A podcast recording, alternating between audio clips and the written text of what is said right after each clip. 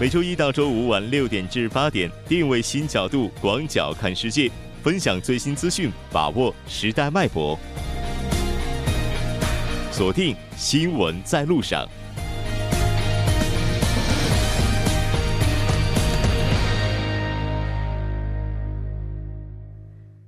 好了，欢迎回来，这里是正在为您直播的 TBS EFM 调频一零点三新闻在路上。稍后第二部节目当中将为您带来半岛之外、首尔新生活以及听首尔。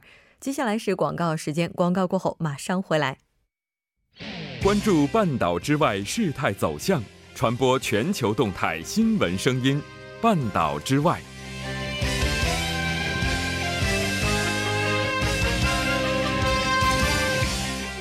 好了，欢迎回来，半岛之外带您了解全球资讯。接下来马上连线本台特邀记者夏雪，夏雪你好，穆真你好，很高兴和您一起来了解今天半岛之外的主要资讯。第一条，我们来关注一下，在今天拉开大幕的中国高考。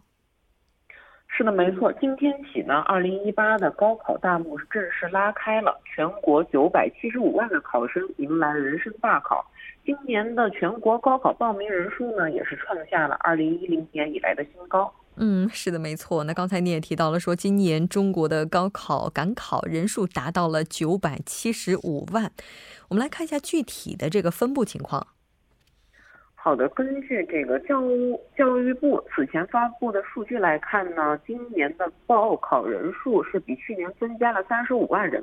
同时呢，今年也是自二零一零年以来全国高考报名人数最多的一年。从地方的情况上来看呢，今年高考部分省份的报名人数创新高。二零一八年，河南参加高考的人数达到九十八点三八万名，其中全国统考人数是七十七点九四万名，创历史新高。此外呢，河南省的考生人数仍居全国第一。再创新高的这个考生人数的省份呢，还有广西。据媒体报道呢，今年广西高考的考生规模将首次突破四十万人，其中统考人数将达到三十二点四万。此外呢，还有四川，今年的高考报名人数呢是达到了六十二万人，也是创了该省近年的新高。嗯，是的。我们在关注今年高考一些相关报道的时候，能够发现，在高考前面加了一个“新”字，新高考。那今年这个新高考有什么样的特征呢？总共呢是有三点，第一点就是全国卷的省份在扩员，今年呢使用这个全国卷的省份呢又增加了山东。所以说呢，这个随着山东的夏季高考所有科目全部纳入全国卷呢，目前仍然实现实行这个自主命题的省份呢，只有浙江、上海、北京、天津，和呃浙江、上海、江苏、北京、天津五个省份。第二点呢，就是在今年的高考中呢，加分项目将进一步减少和规范。今年三月的时候，教育部就在这个招生工作时强调，全面取消体育特长生。中学生学科奥林匹克竞赛、科技类竞赛、省级优秀学生思想政治品德等有突出事迹的全国性的高考加分项目，而就在今年呢，就是多个省份都推出了取消规范相关加分项目的举措。第三点呢，就是录取批次的继续合并，也是今年高考的一大看点。在这个上海、浙江、山东和这个海南等地。都录取这个都录取批次做了这个合并调整之后呢，天津、广东、辽宁等省市呢也将在今年开启。嗯，是的，那应该说今年这个高考也是一如既往的非常重视和安全相关的问题，在安全方面是怎么部署的呢？首先，在这个防范考题泄露方面呢，在湖北高考试卷运输是 GPS 全覆盖，试卷保管。分发视频监控全覆盖，所有的考点呢都安装了防范无线电通讯作弊设备。而在这个防范高科技作弊方面呢，北京发布的二零一八高考安全工作方案指出呢，将提前启动覆盖全市和局局部这个远郊区的固定监测网，对于考点及周边开展专项电磁环境监测和治理工作，排查可疑信号。而就在今年呢，这个江苏省的高考是首次启用了刷脸进场，刷脸的终端设备将在全省所有考场统一设备。嗯，是的。明天，嗯，那对于中国高考而言，将进入第二天了。当然，我们也希望所有的考生朋友们都能够取得好的成绩。对于韩国而言，今天我们也提到是韩国教育课程评价院组织的第一场模拟考试。那这场考试也是直接关系着今年高考的出题走向。这条了解到这儿，接下来我们来关注一下上海合作组织青岛峰会的相关信息。好的，上海合作组织青岛峰会新闻中心呢是也是在这个六日正式开放，这里是信息发布和记者工作的主要场所，为海内外媒体注册记者提供服务。嗯，那我们来看一下这次上海合作组织青岛峰会新闻中心，它的规模大概达到什么程度呢？好的，这个新闻中心的总建筑面积是达到了约三点五万平方米，其中呢媒体工作区域可使用面积为。一万零五百平方米，可为三千名注册记者提供完善的服务。场馆运行保障区域呢，可以使用的面积为四千六百平方米，可供三千余人的保障团队轮流值守办公。嗯，那这次的话，峰会我们可以关注哪些新的元素呢？这次呢，主要是第一感觉呢，就是充满了这个智能科技感和中国传统的这么一种文化元素，是充满了整个新闻中心。在这个新闻中心门口，就首先可以看到有这个智能机器人六六，这个六六呢是一个迎宾智能机器人，集咨询、问路、导航于一体，还具备这个外语对话功能。在新闻中心里呢，六六还有这个运货机器人、安防机器人等四类小伙伴。他们呢将在本届峰会期间为海内外注册的记者提供各项服务。此外呢，在这个新闻中心内还专门设置了中国非物质文化遗产的展示区，中国国家级的非物质文化遗产等具有中国特色的这个传统文化元素，将与海内外的各国媒体记者零距离接触。此外呢，这个新闻中心的通信建设是按照百兆桌面。千兆汇聚以及这个万兆上联的这么一种的网络设计的，应用大数据、智能化科技管控系统，确保有线、无线网络的安全、稳定、高速。广电设备信号源呢，均采用双备份，故障时可瞬间切换至备份设备。嗯，是的。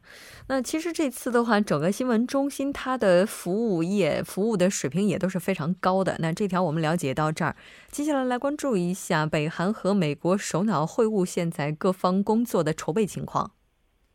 好的，目前呢，美国方面是公布了美朝首脑会晤的具体时间和地点。随着这个峰会的临近呢，相关的准备工作也在紧锣密鼓的进行中。美朝代表在板门店就峰会议题进行了最后协商，而新加坡外长也启程赴朝鲜，为这个峰会做最后的准备。嗯，是的，刚才你也提到了，新加坡的外长也是启程前往北韩，开始对北韩做进行这个场这个刚才我们提到的这个为会谈做最后的准备。来看一下具体的情况。好的，据这个新加坡的联合早报报道呢，刚结束对美访问的新加坡外交部长维文也到朝鲜开始这个正式访问，相信呢他是为下周于新加坡举行的美朝首脑峰会做最后的准备。根据新加坡外交部发出的文告呢，维文是在这个朝鲜外交部长李永浩的邀请下到平壤访问两天。期间呢，他将会见到这个朝鲜最高人民会议常任委员会委员长金友南，随行的还有外交部官员。嗯，是的，在昨天的时候，北韩和美国的高级别代表团再次在这个板门店附近进行最后的协调。目前这个情况又如何呢？目前的话，因为这个距这个美朝峰会还有五天的嘛，各项这个筹备工作都已经如火如荼的展开。而根据这个韩国的政府人士消息呢，由美国驻菲大使金晨率领的美国代表团和朝鲜外务外务省副相这个崔善基率领的朝方代表团呢，十六日上午十时起呢，在这个板门店举行了会谈，就朝美峰会议题进行最后的协商。金城和崔善基呢，就朝鲜无核化和美国对朝的体制安全保障等十二日的核心议题进行了最终的协商。嗯，是的，我们还看到韩国的媒体振兴基金会在今天表示，将于十一到十三号在新加坡的那在新加坡的一家酒店开设五百个座位的新闻中心，届时会介绍会谈的相关信息，并且还会邀请海内外的外交安全专家来进行媒体论坛。我们再简单了解一下今天的最后一条消息。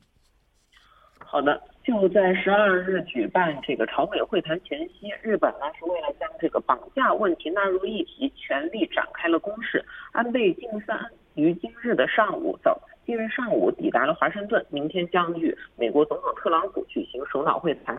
嗯，是的，也是争取在北韩和美国进行首脑会谈之前做最大限度的努力。那，我们非常感谢夏雪带来的这期连线，下期再见。好的，下期见。稍后来关注一下这一时段的路况、交通以及天气信息。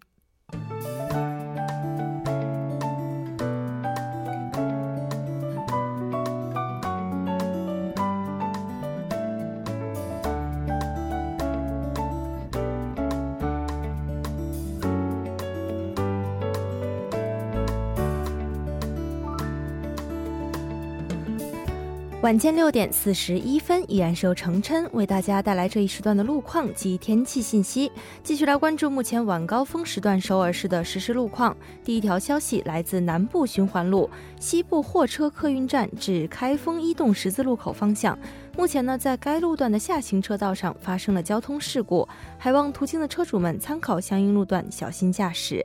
接下来是在金仁路世界城前方至东部野钢入口方向，目前呢，在该路段的下行车道上正在进行道路维修的施工作业，请来往的车主们参考相应路段，提前变道行驶。下一则路况来自奥林匹克大路兔子洞入口至禅寺十字路口方向。不久之前呢，在该路段的二车道上进行的施工作业已经结束，路面恢复正常。好，继续来关注天气。受暖高压干热气团影响，今天呢，韩国多地升温明显，尤其是岭南地区高温升级。今天白天的最高气温飙升到了三十四点七度，炎热的天气呢将会一直持续到本周六。明天白天，首尔二十七度，光州三十度，大邱三十二度，烈日炎炎，体感闷热。建议听众朋友们出行时注意及时补水防晒。一起来关注首尔市未来二十四小时的天气预报。今天夜间至明天凌晨多云转晴，最低气温十八度；明天白天晴转多云，最高气温二十七度。好的，以上就是这一时段的天气与路况信息，我们稍后再见。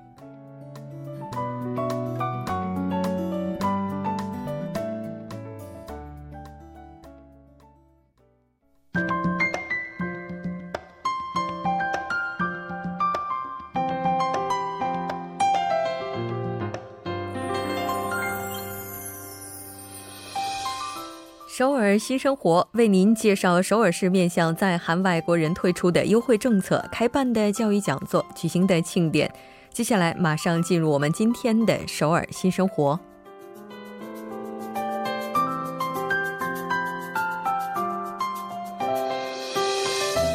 来看一下今天的第一条消息。那第一条消息是金川区多文化家庭支援中心。为多文化家庭子女准备的优势强化项目，现在开始公开招募参与者。活动的时间是每周三、周五，从下午的四点钟进行到六点钟。那这次一共会进行二十期。活动地点呢是在金川区多文化家庭支援中心三楼的教育场。活动面向的群体呢是居住在金川区的多文化家庭子女。对子女的学年有一定要求，是小学一到四年级的学生。通过这个项目呢，也是希望帮助多文化家庭子女来了解哈中国的基础的一些绘画，还有语法。那主要是提高大家的中文水平。参与中国语教育的学生将会以家庭为单位，参与两天一夜的郊游活动。如果您希望参与进来的话，要抓紧时间报名了。报名的截止日期是到六月十三号。更加详细的信息，您可以拨打电话零七零七四八七五五零二零七零七四八七五五零二进行咨询。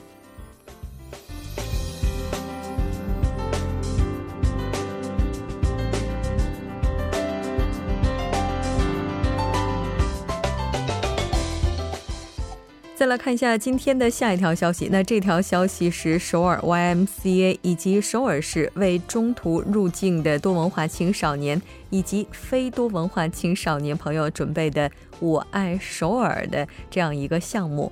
通过这个项目呢，也是希望多文化家庭的青少年以及非多文化青少年朋友可以一同体验韩国的休闲文化。探访首尔的名胜古迹，穿梭于首尔的大街小巷。通过这样的活动呢，来提高大家对韩国文文化的认知以及好感度。申请的时间是从即日起截止到六月二十号。那具体呢是截止到六月二十号的下午六点钟。这次活动主要面向的群体呢是中途入境的多文化青少年以及非多文化青少年朋友。一共会招募二十人。我们来看一下行程表。那行程安排是在六月二十三号的时候，那这天是星期六，从上午的十点钟到下午一点钟进行说明会。七月十四号星期六，从上午的十点钟到下午两点钟，将会带大家一起来游览首尔的名胜古迹。九月十五号星期六，从上午十点到下午两点钟，将和家人一同参与郊游活动。十月十三号星期六，从上午十点钟到下午两点钟，那将会和这次活动的朋友们一起来到景福宫、昌德宫来进行参观。具体的情况，您可以拨打电话零二七三四零幺七三零二七三四零幺七三进行咨询。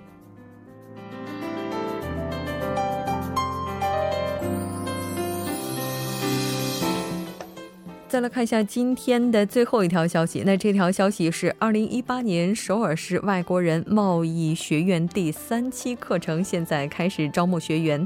这次课程的时间安排是从七月二号开始进行到十六号，主要是在周中，从晚上的七点钟进行到十点钟。地点呢是在首尔国际中心以及东大门国际中心。在第三期的课程当中，您可以了解到和贸易相关的一些知识，包括概念、进出口流程、法务、税务、通关、资金结算等等。申请的资格只要是您对贸易创业感兴趣的外国人居民、留学生、结婚移民者，那并且韩国语能力达到四级以上，都可以进行报名。那我们来看一下，您需要提交哪些材料？首先，您需要登录官网三 w 点 global 点 seoul 点 go 点 kr，下载申请书，填写完成之后，连同您的这个登录证电子版、个人信息收集同意书以及您的韩国语等级证书。当然，这项如果没有的话，也可以不提交。之后呢，这个进行提交就可以了。截止日期是从即日起呢到六月二十四号。这次的课程是完全免费的。详细信息您可以拨打电话零二二零七五四幺二二零二二零七五四幺二二进行咨询。好的，以上就是今天的全部内容。稍后为您带来听首尔。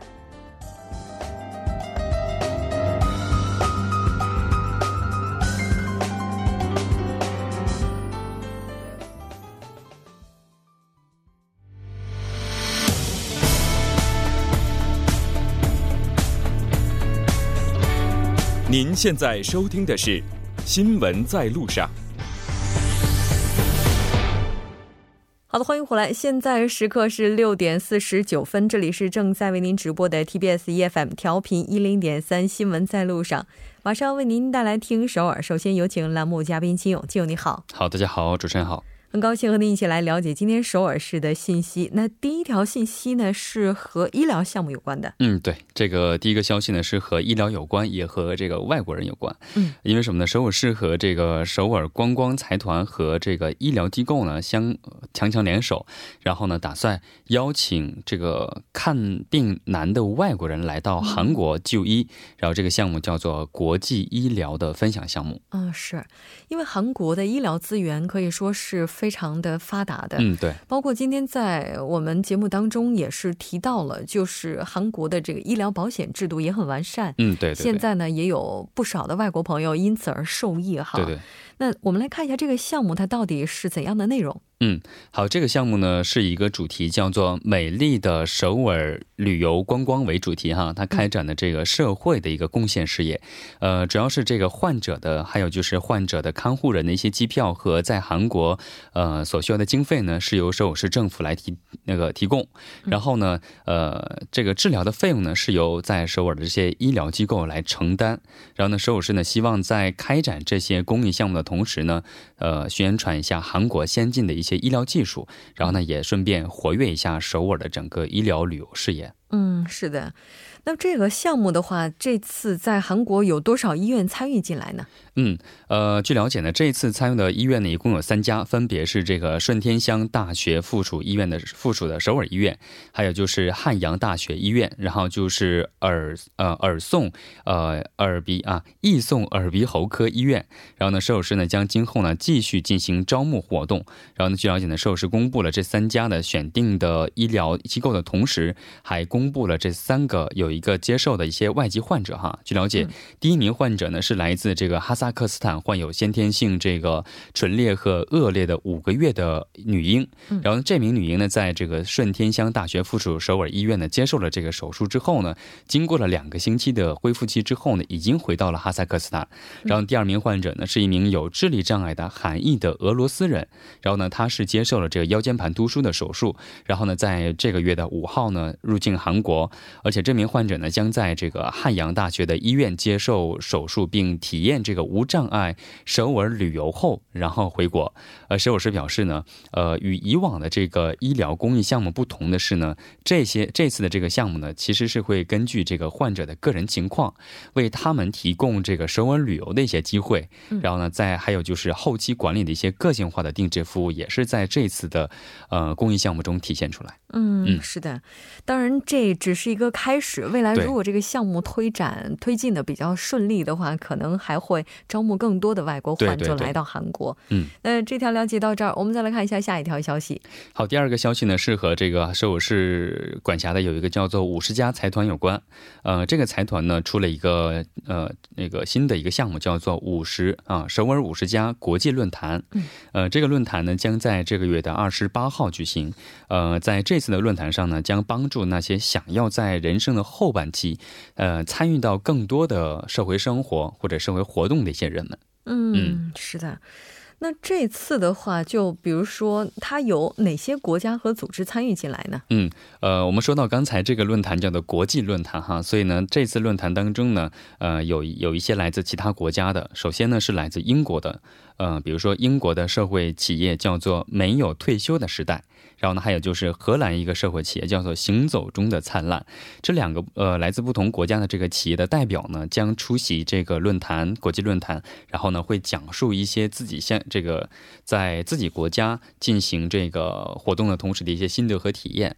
而且据了解，这次论坛的主题有三个啊，分别是韩国五十加时代就业环境与首尔市的进行的努力，第一个；然后第二个呢是芬兰的可持续发展的就业环境。然后呢，第三个呢是英国的打破年龄界限的努力，这三个主题哈，嗯。这几个主题可以说都是大家非常关注的，包括可持续就业啊，以及这个环境啊，包括打破年龄界限的这个努力啊等等，都是在积极的去顺应目前这样一个超高龄社会发展的趋势。嗯，那参与的方法是怎样的呢？嗯，参与方式呢可以参呃参考这个网站哈，是三 w 点五十 plus 点 o r 点 k r。然后进行事先的申请，才可以参加这次会议。而且呢，这次会议的参与人呢是没有限制的哈，只要是你有你感兴趣，就可以进行参加。嗯，是的，我觉得年轻朋友不妨也来这儿看一看。对，我觉得提前啊，对，体验一下不同国家的不同政策，我觉得对以后今后的发展和自己以后的一些就业选择也是一个很好的一个意见哈。是的，没错，因为毕竟所有的这些成年人都曾经年少过，所有的这些老年人也都曾经年轻过，而。我们有一天也会老去。对，其实我觉得这个各个社会啊，不同国家之间现在老龄化社会一个是一个大的趋势哈。所以呢，呃，如果想在这方面创业的话，我觉得也在可以这里通过这次论坛可以学到一些很多特别的一些知识哈。是的，那这条咱们了解到这儿，我们再来看一下今天的最后一条消息。嗯，呃，最后的最后一个消息，我看了之后觉得非常的欣慰哈，因为在我们现在这个整个社会 生活环境当中啊，其实如果说你是单亲家庭或者单亲父母的话，其实是一个呃比较会受到一些一些眼光的一些群体啊。但呢，首尔市和这个韩亚旅游文化财团呢就合作。打算针对这些人提供一些特殊的一项服务，就是给这些低收入，还有就是单亲家庭的单亲家庭的这些单亲父母哈，呃，帮助他们进行海外的旅游，而且这次支援的人数是四十多人。对，嗯，哎，你知道，其实如果家里有孩子的话，没有办法去海外旅行，最痛苦的其实就是孩子和孩子之间的沟通。对，是这样的。因为我印象当中，就是孩子他们在放完假、开学之后，第这基本上前一周都是在讨论你的假期是怎么过的呀？哎，对，开学之后，学生呃老师会问啊，那假期怎么过的呀？学生和学生之间可能也会问，哎，你周末干嘛去了啊？假期干嘛去了？其实那个时候也不能说自己是因为这个家庭关系，或者是因为经济的。关系不能去，只能编一些谎言。其实这样的话，对孩子伤害非常大。是的，没错。当然，我们并不是说鼓励这样的一种攀比，也并不是说以这种方式来弥补大家这一部分缺憾，而是说对于孩子来讲，他们每个人都有公平的去享有某些权利的自由。对，我们来看一下申请的方式吧。嗯，申请方式非常简单哈，是通过邮件申请，发送自己的申请书到这个 k i m s y 二二五 at s o 点 g o 点 k r 就可以了。嗯，是的。好的，非常。感谢金勇带来今天的这一期听首尔，我们下期再见。好，再见。那到这里，第二部节目就是这些了。整点过后马上回来。